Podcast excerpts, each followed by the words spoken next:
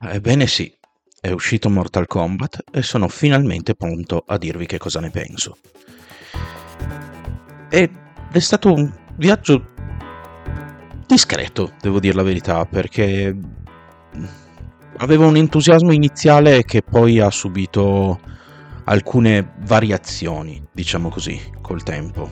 Mm, ha subito alcune scosse, però dai, ne parliamo per bene adesso.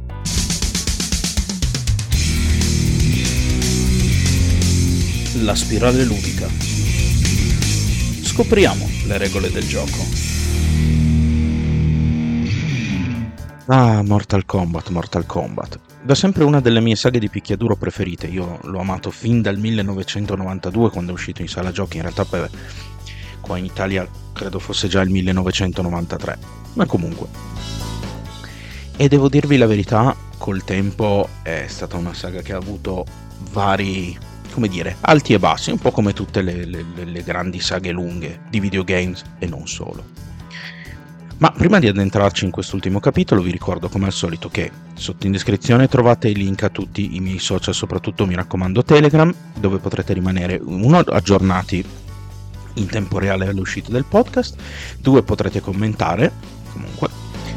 Eh, mi raccomando, seguitemi se ancora non lo fate, lasciatemi un giudizio positivo, condividete le mie puntate per aiutarmi a crescere e se volete darmi una mano con questo progetto sotto in descrizione vi lascio il link di Kofi così potrete farmi una piccola donazione che mi, mi darà comunque una grossa mano. Ma cominciamo.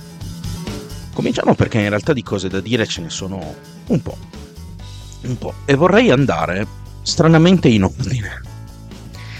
Nel senso che vorrei prima eh, un attimino guardare alle cose così come si presentano nel gioco e poi entrare un attimino in alcuni dettagli. Cominciamo da, dallo story mode, che è effettivamente la prima voce del menu di Mortal Kombat. Lo story mode in Mortal Kombat da un sacco di tempo ha acquisito un valore non indifferente, perché comunque a partire dal, dall'ottavo capitolo della saga, che è Mortal Kombat vs. DC, Mortal Kombat propone un approccio cinematografico al, alla sua narrativa che gli ha guadagnato comunque un sacco di pubblico, è stato il primo picchiaduro a correre in questa direzione ed è stata una direzione che il pubblico molto apprezzato, tant'è vero che comunque, scusatemi, eh, è stato comunque molto molto imitato, quindi certamente questa lato molto molto narrativo di NetherRealm Studios ha avuto molto successo. Tant'è vero che comunque bene o male quasi tutti i picchiaduro moderni, se non tutti i picchiaduro moderni, no, quasi tutti i picchiaduro moderni, sono andati in questa direzione, hanno inserito la loro variazione sul tema. E quindi cominciamo da, da qui, da quello che ha definito un po', o almeno parzialmente definito un po' questa saga all'interno del panorama videoludico odierno. E devo dirvi la verità, allora, a molti lo story mode non è piaciuto, a me è piaciuto, ma è piaciuto ma. Al... Allora, la le cinematiche sono sempre allo stato dell'arte, la regia è ottima, la scrittura è comunque buona e devo dire che la narrazione tutto sommato sta in piedi senza troppi problemi. Però già in questa modalità si può vedere che NetherRealm in qualche modo ha avuto fretta. Ha avuto fretta per motivi di cui poi parleremo ha avuto fretta, per cui molte cose che potevano essere tranquillamente eh, raccontate un pelo più nel dettaglio non lo sono state. E perché dico che queste cose sono state un po' sintomo della, della fretta? Perché sono dettagli che di solito eh, non vengono trascurati nella saga di Mortal Kombat e in quello di Injustice. E invece qui sono stati buttati lì con qualche parola, non troppo risolti, pur avendo comunque un peso molto importante all'interno di quella che è la narrazione del gioco. Non ho particolarmente apprezzato questa cosa, ma comunque tutto sommato non sono dettagli che secondo me vanno a rovinare lo story mode di per sé. Quello che invece a molti ha dato fastidio, ma qui secondo me è una questione un po' più di stanchezza nei confronti di questo tema e quindi una cosa molto più personale, è stato il fatto che eh, nel, nella narrazione, insomma, diciamo che la modalità mh, cinematografica è andata in una direzione molto marvelliana. In che senso è andata in una direzione molto marvelliana? Diciamo che non vorrei fare troppi spoiler, però uno, uno dei temi toccati è molto marvelliano. Ci sono, eh, secondo me, più eh, comic relief del solito, quindi anche se non proprio tanti, tanti, però devo dirvi la verità, eh, Johnny Cage fa un sacco di battute che per carità a me hanno divertito, però magari qualcuno sperava di, di avere un story mode un pelo più cupo e qua invece eh, le questioni si sono fatte in qualche modo sia a livello di scelte visive che a livello proprio di, di narrazione si sono fatte più leggere. Lo stile Marvel a me di fatto non dispiace perché comunque alla fine nel complesso questo Mortal Kombat mi ha ricordato più lo stile Marvel delle prime tre fasi che non quello delle, delle ultime due, adesso siamo nella fase 5, cosa, boh, vabbè.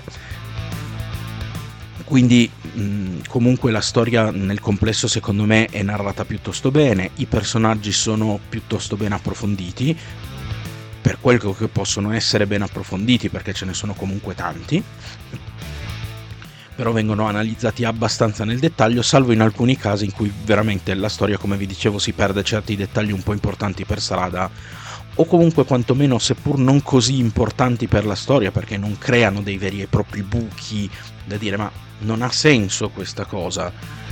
Però... Eh, però sì, ecco, diciamo che se fossero stati approfonditi, la storia ne avrebbe sicuramente guadagnato parecchio. Poi, la modalità invasione. E qui secondo me, mh, mm, come dire, incontriamo le prime buche. Perché? Perché la modalità invasione nel concetto è molto carina, è posta come una, una cosa a metà tra un gioco di ruolo e un gioco da tavolo.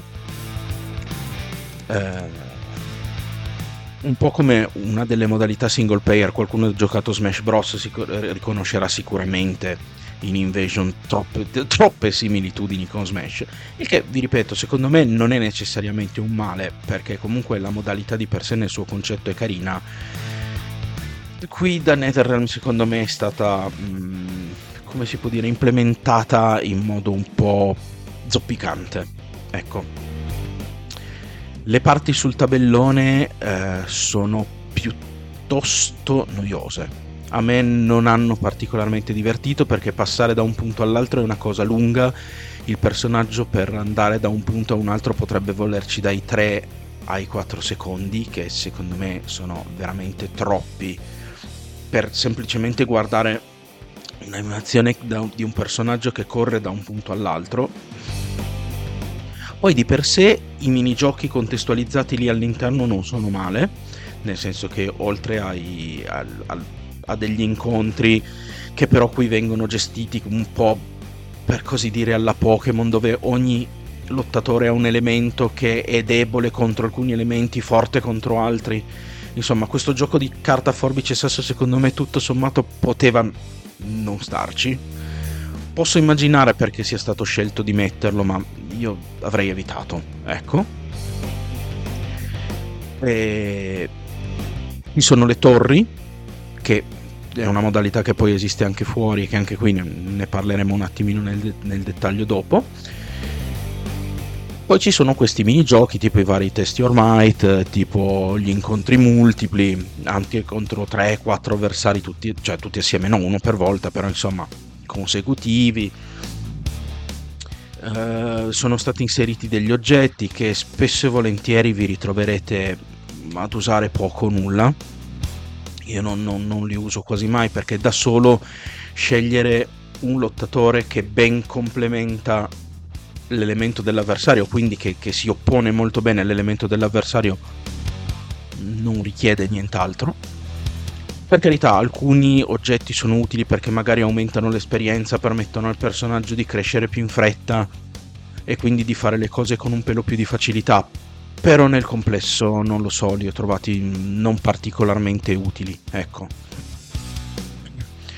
Quindi la modalità invasion è... Ah, giusto, la modalità invasion ha di positivo il fatto che se la giocate sbloccherete un sacco di robe estetiche. È stagionale, ma non è un season pass, per cui non ci sarà niente da pagare. Voi il contenuto stagionale lo, lo sbloccherete o sbloccandolo lì sulle, sulle varie mappe, sui vari tabelloni, chiamiamolo così, oppure pagandolo con una moneta che guadagnerete soltanto giocando. Non, quella moneta non c'è modo di guadagnarla in un modo diverso, non, non potete comprarla, non potete, potete solo prenderla giocando. Il che di questi tempi è piuttosto positivo, devo dirvi la verità. Il fatto che non esista un season pass, un, no scusate, non un season pass, un battle pass, secondo me è molto positivo. Parleremo comunque poi un attimino meglio della monetizzazione di Mortal Kombat. Torri. Le torri uh, sono la solita modalità che c'è da,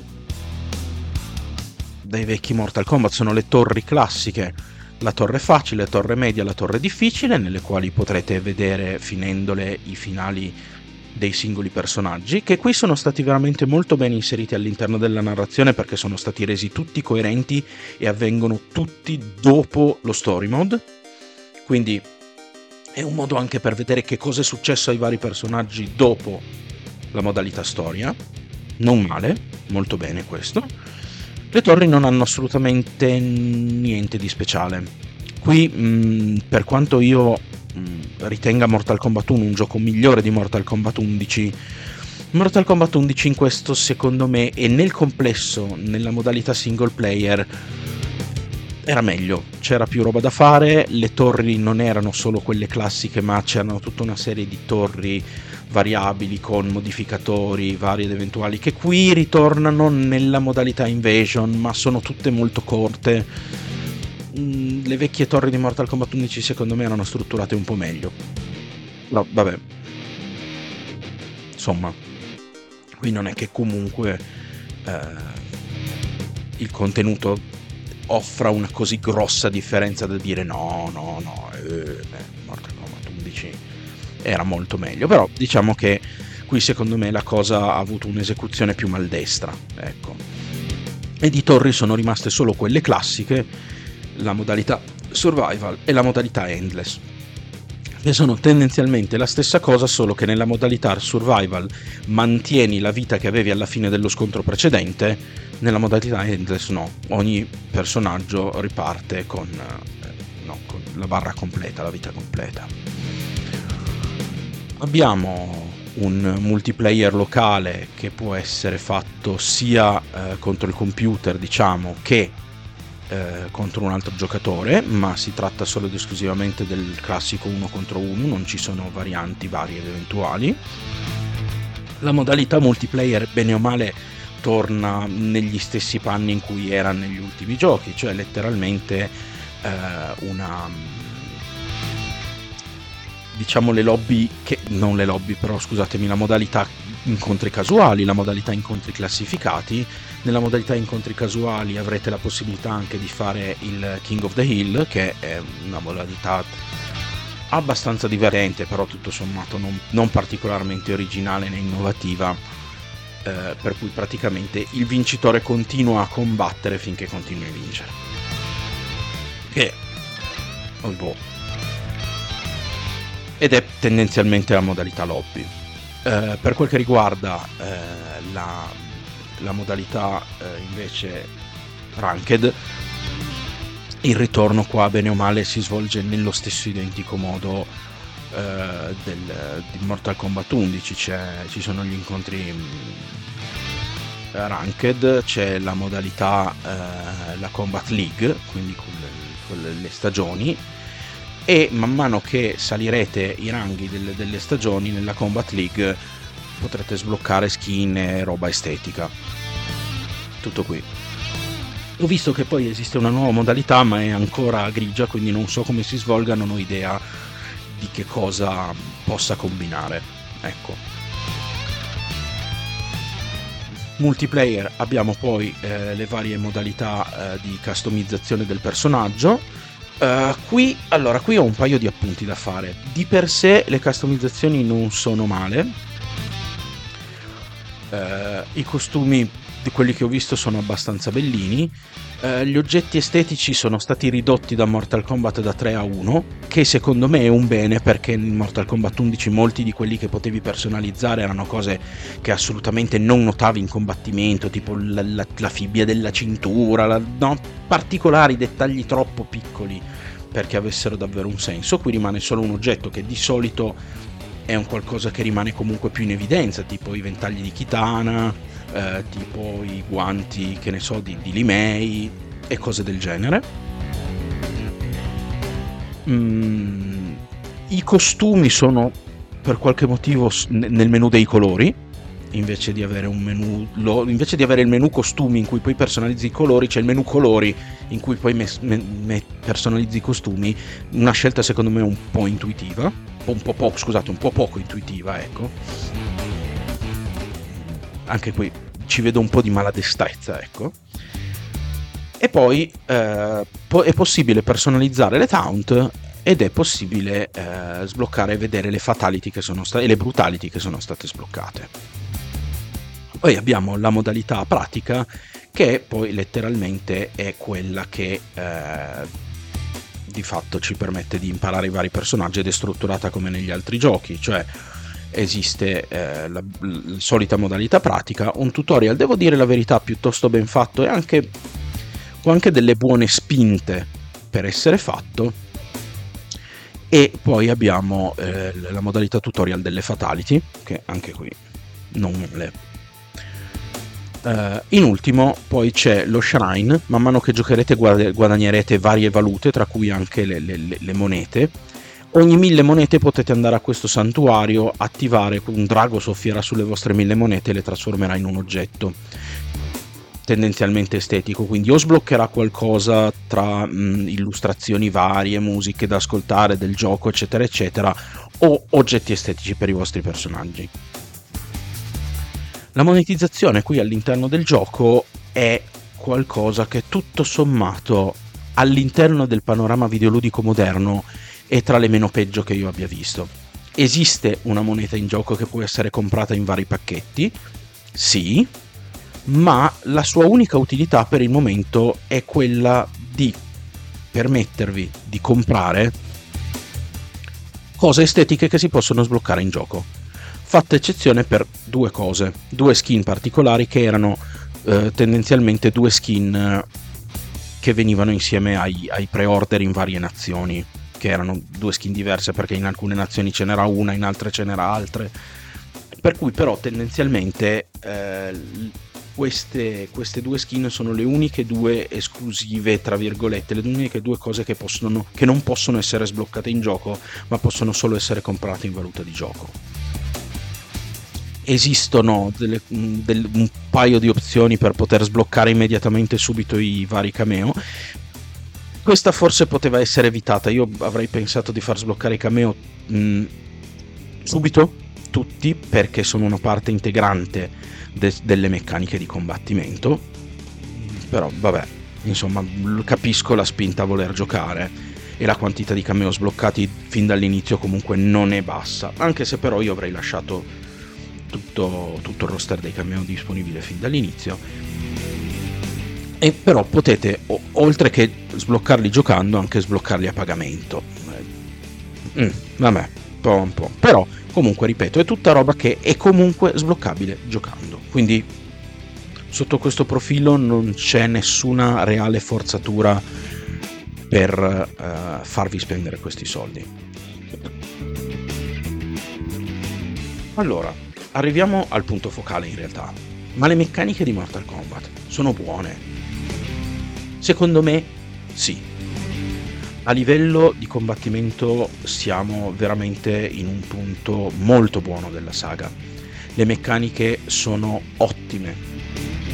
il sistema di cameo garantisce una profondità al, come approccio ai personaggi e il modo in cui li giocherete molto molto valida.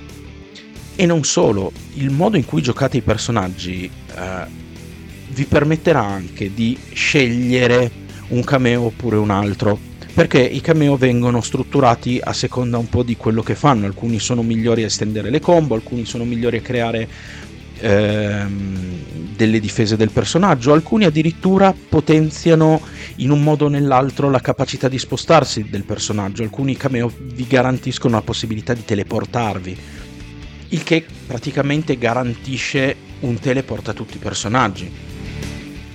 Quindi se avete delle come si può dire, dei, dei problemi a, a, gestire lo zoning dell'avversario, cosa che nei vari giochi Netherrealm bene o male è sempre più o meno un problema. Eh, lo, lo, lo, spam dei proiettili è una cosa che nei giochi Netherrealm secondo me ha sempre più o meno pagato. Qua finalmente grazie a questo approccio paga molto meno, è forse uno dei giochi in cui paga meno. E di questo sono decisamente molto molto contento.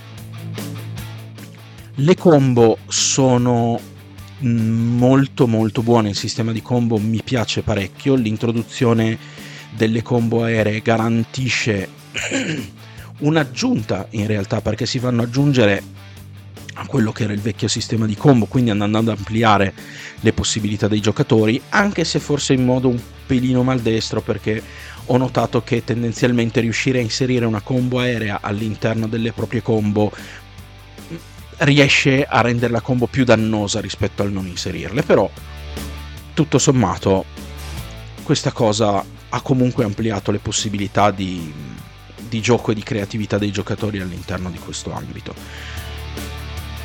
Il roster mi sembra discretamente bilanciato, è ancora un po' troppo presto per sbilanciarsi in questi termini, c'è chi dice che Milina è rotta, c'è chi dice che Smoke è rotto, c'è chi dice che Liu Kang è rotto, ma siamo soltanto all'inizio. Questi personaggi non li conosciamo ancora minimamente, non conosciamo ancora bene nemmeno le dinamiche con cui interagiscono con i cameo, quindi non, non vado a fare un, un ulteriore dettaglio a queste cose perché prima di arrivare a capire veramente un roster ci va del tempo, non bastano due settimane in un picchiaduro.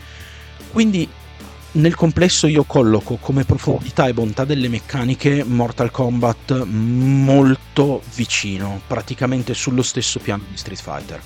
Per qualcuno di voi questa roba sarà assurda, ma vi posso garantire che provandolo scoprirete quanto profondo è questo sistema. E qui, secondo me, siamo al secondo picchiaduro con delle ottime meccaniche.